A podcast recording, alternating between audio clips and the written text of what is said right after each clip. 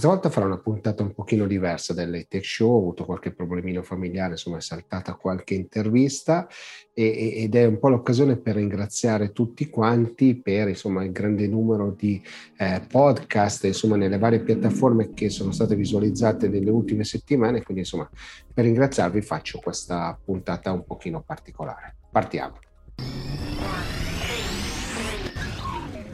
Ciao e benvenuti a una nuova puntata del Later Show. Later Show ormai lo sapete, questa serie che racconta il mondo del digitale e lo fa cercando insomma di far parlare i protagonisti.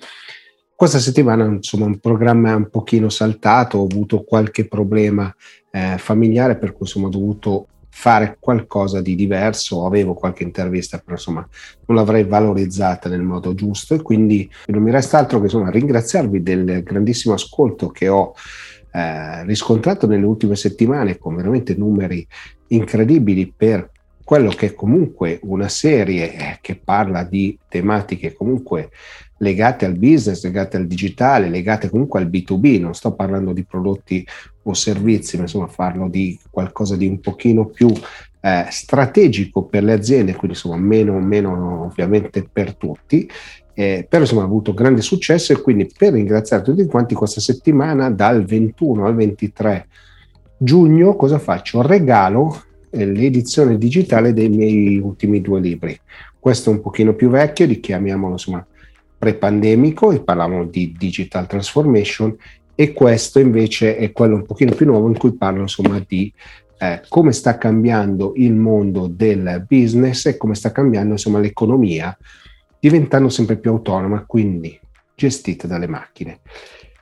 E proprio per questo insomma, vorrei fare una breve chiacchierata su questo tema proprio delle macchine eh, che eh, insomma, iniziano a fare business da sole, machine to machine, eh, chiamiamole come vogliamo, ma che nascono dalla possibilità di avere sul cloud la potenza di calcolo, la distribuzione ovunque e un, a disposizione anche il machine learning e l'intelligenza artificiale che permettono di fare tutta una serie di operazioni.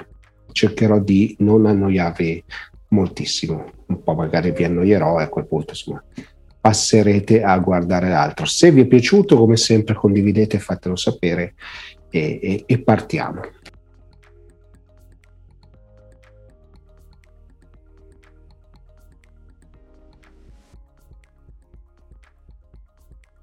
Pensiamoci, il mondo moderno è controllato da algoritmi che oggi, con l'esperienza del lockdown, abbiamo visto i pregi e le potenzialità. Non è solo una questione di sistemi automatizzati, ma sistemi sostanzialmente pensanti che possono prendere delle decisioni per noi, più o meno col nostro consenso. In fondo, insomma, io racconto da tanto tempo tutti questi temi e vorrei provare a spingerci un pezzettino più in là a livello filosofico. Il primo punto da smarcare è chi può decidere cosa scelgono di fare queste macchine, questi algoritmi, questi sistemi e chi ha il compito di controllare chi prende queste decisioni. Anzi, chi controlla le decisioni che queste macchine prendono per noi. E insomma, il tema è, è, complesso perché se le macchine prendono le decisioni per noi, hanno ancora bisogno di noi? Non è banale, ma se ci affidiamo alle macchine quasi ciecamente, noi abbiamo bisogno di noi stessi?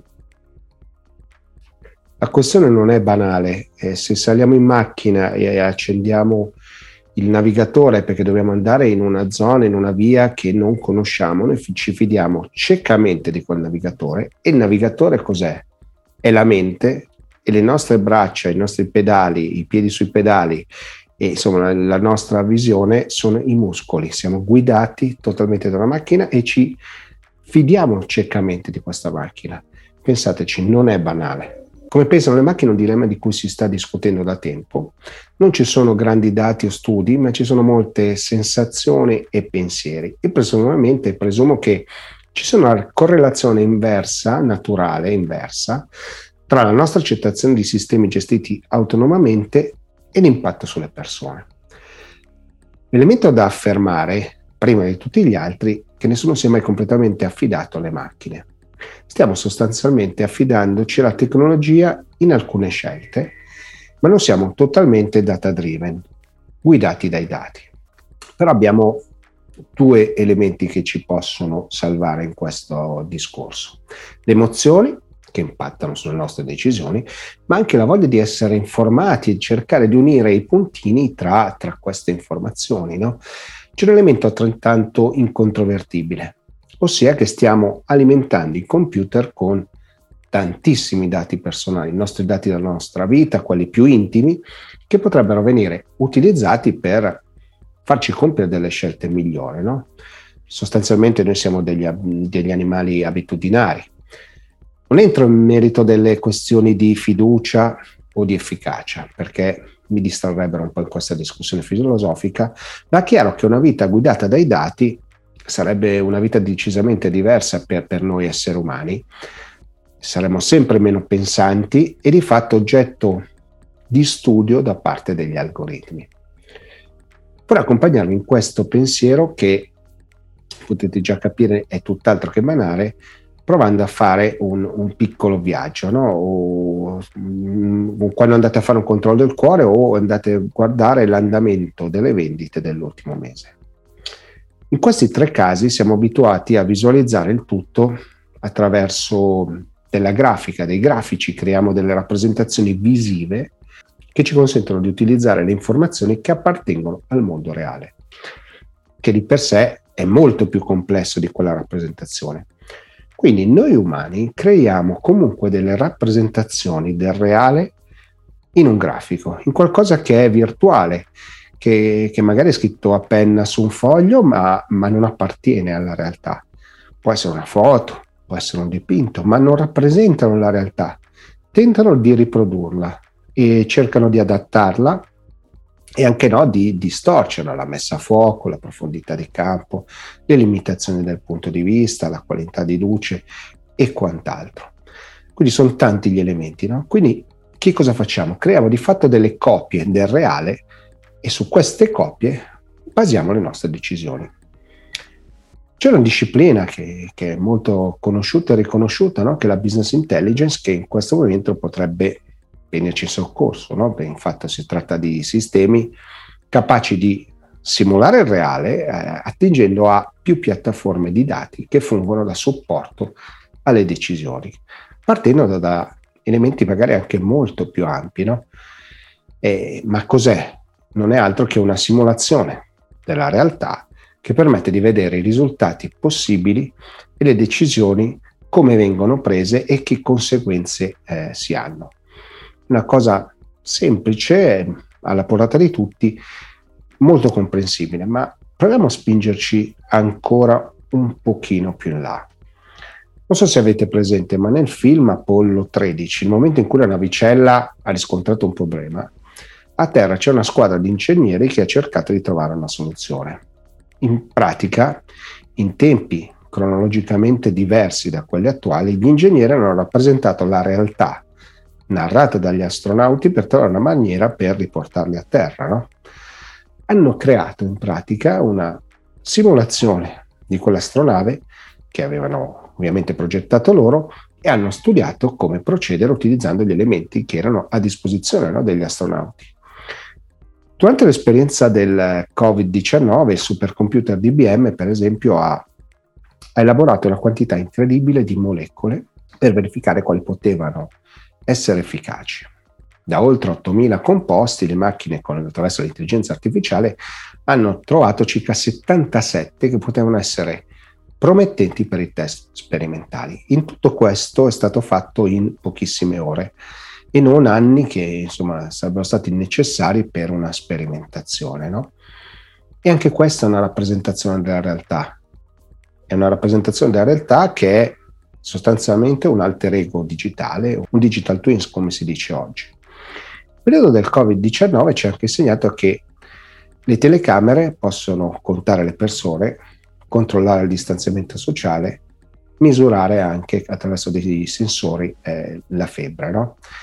Quindi abbiamo simulazioni della realtà che cercano di portarci sempre un pochino più in là e arriviamo eh, al, al punto cruciale. Ma come esseri umani serviamo ancora le macchine nel senso che non c'è più una persona che ci conta, non c'è una persona che ci misura la febbre. E questi sono piccoli esempi, se, se vedete c'è un puntino comune che è la simulazione della realtà fatta o da persone o da intelligenze umane o dalle intelligenze artificiali. No?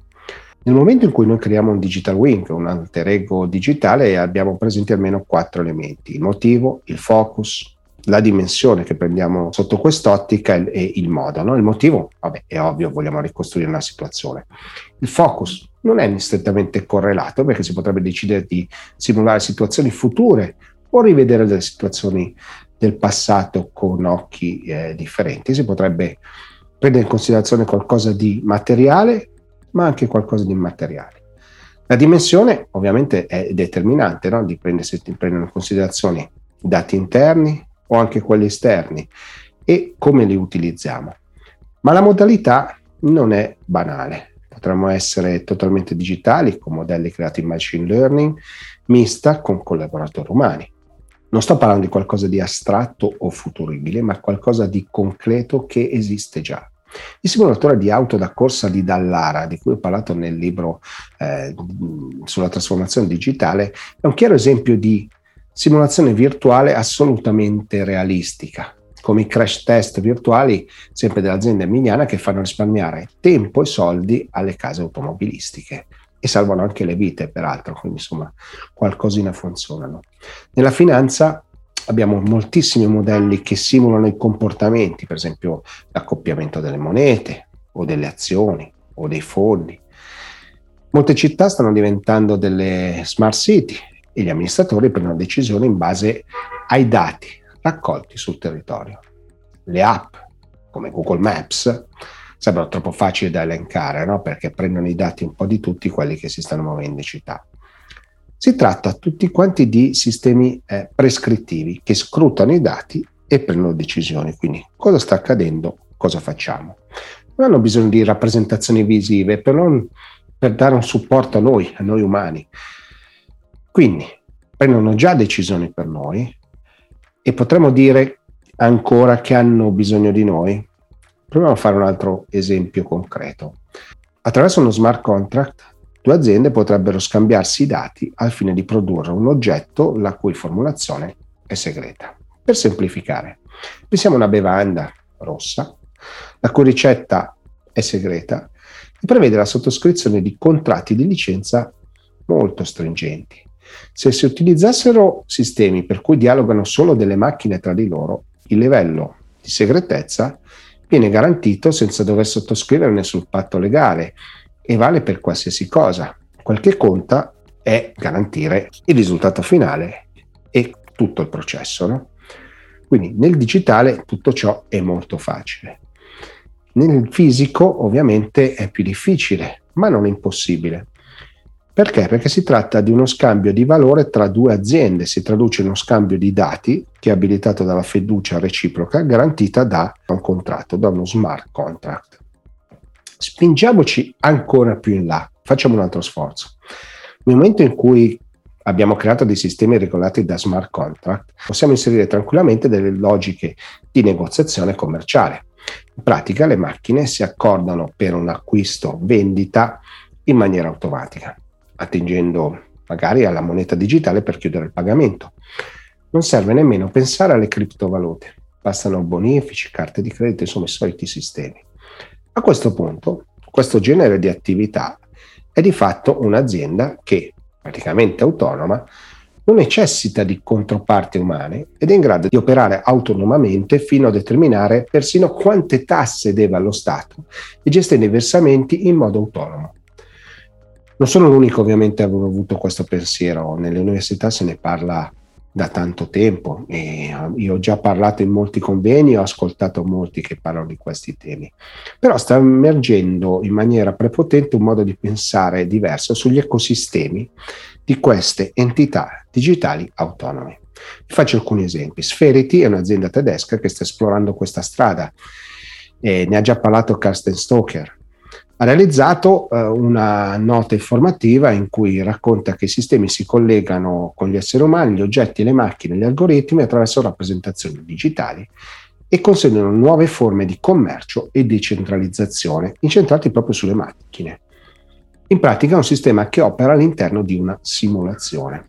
È sempre bene ricordare che oltre l'80% delle compravendite giornaliere nei titoli borsistici negli Stati Uniti sono avviate da sistemi algoritmici. Un altro esempio ovviamente potrebbe essere un'altra startup eh, britannica, Fetch.ai, in cui insomma ho parlato con la creatrice, sta sviluppando un mondo digitale decentralizzato in cui si svolgono utili attività economiche svolte da agenti autonomi che effettuano transazioni indipendentemente dall'intervento umano.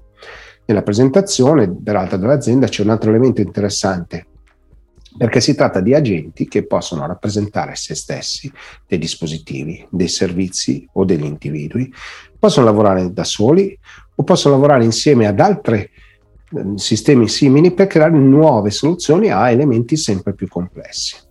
E anche il lavoro di Michael Weber eh, su Interbank Overnight Rates è molto interessante perché i tassi overnight sono tassi di interesse con cui le grandi banche utilizzano per prendere in prestito dei soldi da una parte all'altra nel mercato notturno e quindi giocano su tutta una serie di parametri e riescono ovviamente ad estrarre della redditività. In sostanza, esistono molte aziende che traggono valore dai dati che ci circondano e sono in grado di ricucire i dati da una miriade di fonti e ne creano insomma sostanzialmente dei grafici della conoscenza. Così sono in grado di prevedere dove saremo, con chi saremo, cosa guarderemo, cosa compreremo, cosa impareremo, come investiremo.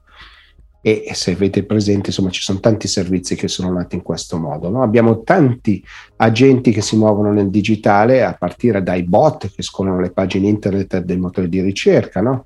uniscono le pagine, le informazioni, i dati, cercano di rappresentarcele. Esistono agenti che compiono analisi automatizzate per, evi- per evidenziare dei segnali importanti per prendere decisioni dei sensori per le previsioni del tempo, l'andamento di un'azienda e quant'altro. Abbiamo un ampio spettro di opportunità. Abbiamo già evidenza di elementi di osservazione programmatica e automatica, capaci di creare modelli di adozione delle tecnologie di cui eh, si parla insomma, diffusamente nei, nei miei libri. No? Abbiamo venditori algoritmici, e ne abbiamo esempi insomma nei banner delle pagine dei siti web che guardiamo, ma Qui non stiamo guardando al futuro, stiamo guardando il presente e non sempre nemmeno l'avanguardia del presente. Stiamo parlando sostanzialmente dell'uso dell'intelligenza artificiale in territori che conosciamo.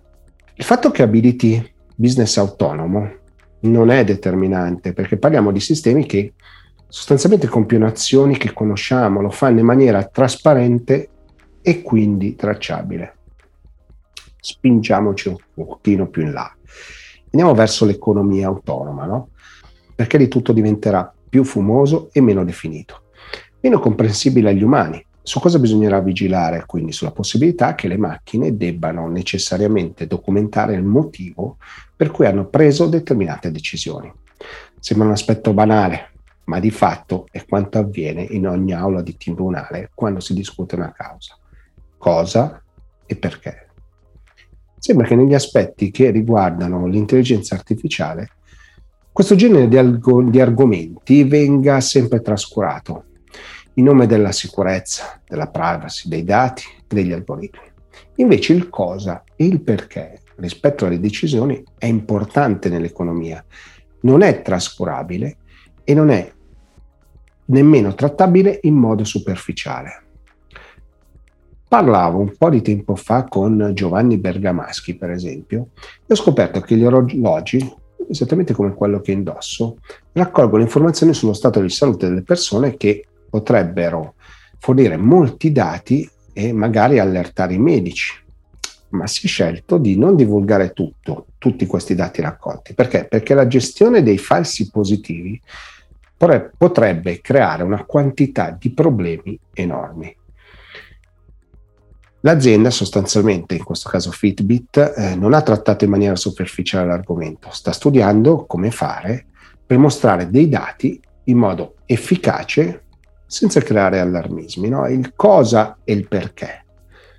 Avere macchine che non abbiano pregiudizi, che possono influenzare le decisioni, ci siamo accorti che è vitale già oggi, ma sappiamo che non è escludibile a priori futuro, perché gli umani sbagliano, anche solo per emotività, non dico per dolo. Ma si può andare oltre al cosa e il perché si è presa una decisione? Abbiamo un aspetto certamente di controllo, chi decide deve sapere cosa decide la macchina, per esempio, ma anche di responsabilità finale. Prova a spiegare quali potrebbero essere le strutture di questo sistema per farvi comprendere qual è il passo successivo. Ogni azienda nasce per creare ricchezza per i propri azionisti, tanto che c'è tutta una parte di legislazione che ne regola i termini. Ma se facciamo nascere macchine autonome che diventano aziende autonome, qual è il bene da preservare e a chi devono corrispondere i guadagni? Per quanto assurda possa sembrare, la dichiarazione di qualche anno fa di Bill Gates di tassare i robot non vi suonerà ancora così sonata e non, non per salvare tanti posti di lavoro, per, ma per dimostrare la supremazia umana nei confronti delle macchine. Io credo fortemente che la nascita delle B Corp, le aziende che tengono in considerazione fattori che vanno al di là del semplice profitto per gli azionisti, ma che portino valore alla società, abbiano aperto una strada, non solo per, verso il rispetto dell'ambiente, ma proprio della collettività. E questo, secondo me, guiderà un po' il nostro futuro. Se c'è una cosa che l'esperienza del Covid-19 ci ha insegnato è proprio che le aziende devono prendersi cura dei propri dipendenti, che sia salute, benessere o formazione. Questo è un dato di fatto. Poi arrivano i clienti finali a cui si vendono i prodotti e i servizi. Un sistema economico autonomo deve offrire quindi un valore ai clienti, occuparsi di loro e dei loro bisogni. E anche qui non c'è niente di nuovo. Ma stiamo entrando in un territorio etico di valore e di valori, ma anche di appartenenza alla comunità e sostenibilità ambientale del tutto nuovo. E questa è un'eredità importante del Covid-19, di questa pandemia. Ci siamo accorti che qualche azienda ha abusato di queste parole, vale per la produzione, per la supply chain, per la rete vendita, per il prezzo. Il cosa e il perché potrebbero quindi non bastare se non si verifica che si rispettino degli obiettivi comuni, che possono essere per esempio l'inquinamento o, o, o insomma un, un, aspetto sulla società su tutti quanti. Quindi serviranno in futuro strumenti che possano verificare gli obiettivi di business. Ma poi arriverà l'intelligenza artificiale non visibile, quella basata su algoritmi creati dal machine learning, quindi elementi intrinsecamente molto complessi e non necessariamente correlati tra loro in maniera tradizionale. Non so se ricordate l'esperimento dei laboratori di Facebook quando hanno fatto in modo che due macchine si parlassero tra loro e dopo un po' il risultato è stato quello di creare un linguaggio totalmente incomprensibile all'uomo, ma che loro ovviamente utilizzavano e capivano. Le macchine sostanzialmente, questo esempio ci dimostra che non hanno bisogno di noi per funzionare in futuro, questo è chiaro, ma è necessario fare in modo che vi siano degli strumenti che possano permettere di comprendere i processi decisionali, sia per definirli, sia per eliminarli in caso siano dannosi. Il paradosso dell'auto a guida autonoma di fronte al dilemma di uccidere un pedone o chi sta a bordo del veicolo è un'altra prova evidente che le macchine non hanno ancora tutta questa libertà di movimento e di scelta. E qual è questa libertà? È il libero arbitrio. Un consiglio di amministrazione ha libero arbitrio sulle scelte di un'azienda. Una macchina non potrà averlo, quindi dovrà procedere per logiche più o meno codificate. E, e pensateci il motivo per cui il mondo si è trovato improvvisamente in lockdown, chiuso in casa a causa di un virus. Il problema non è che il virus fosse imbattibile, non c'era un'intelligenza artificiale in grado di simulare quello che sarebbe potuto accadere, perché non c'era nessun sistema di risk management adeguato. Tutte le aziende e le nazioni hanno sistemi di produzione per terremoti, catastrofi, ma nessuno che prendesse in considerazione un blocco simile a livello mondiale, nonché la paura di una malattia ignota e apparentemente difficile da curare. L'assenza di dati precisi dal focolaio cinese hanno fatto il resto.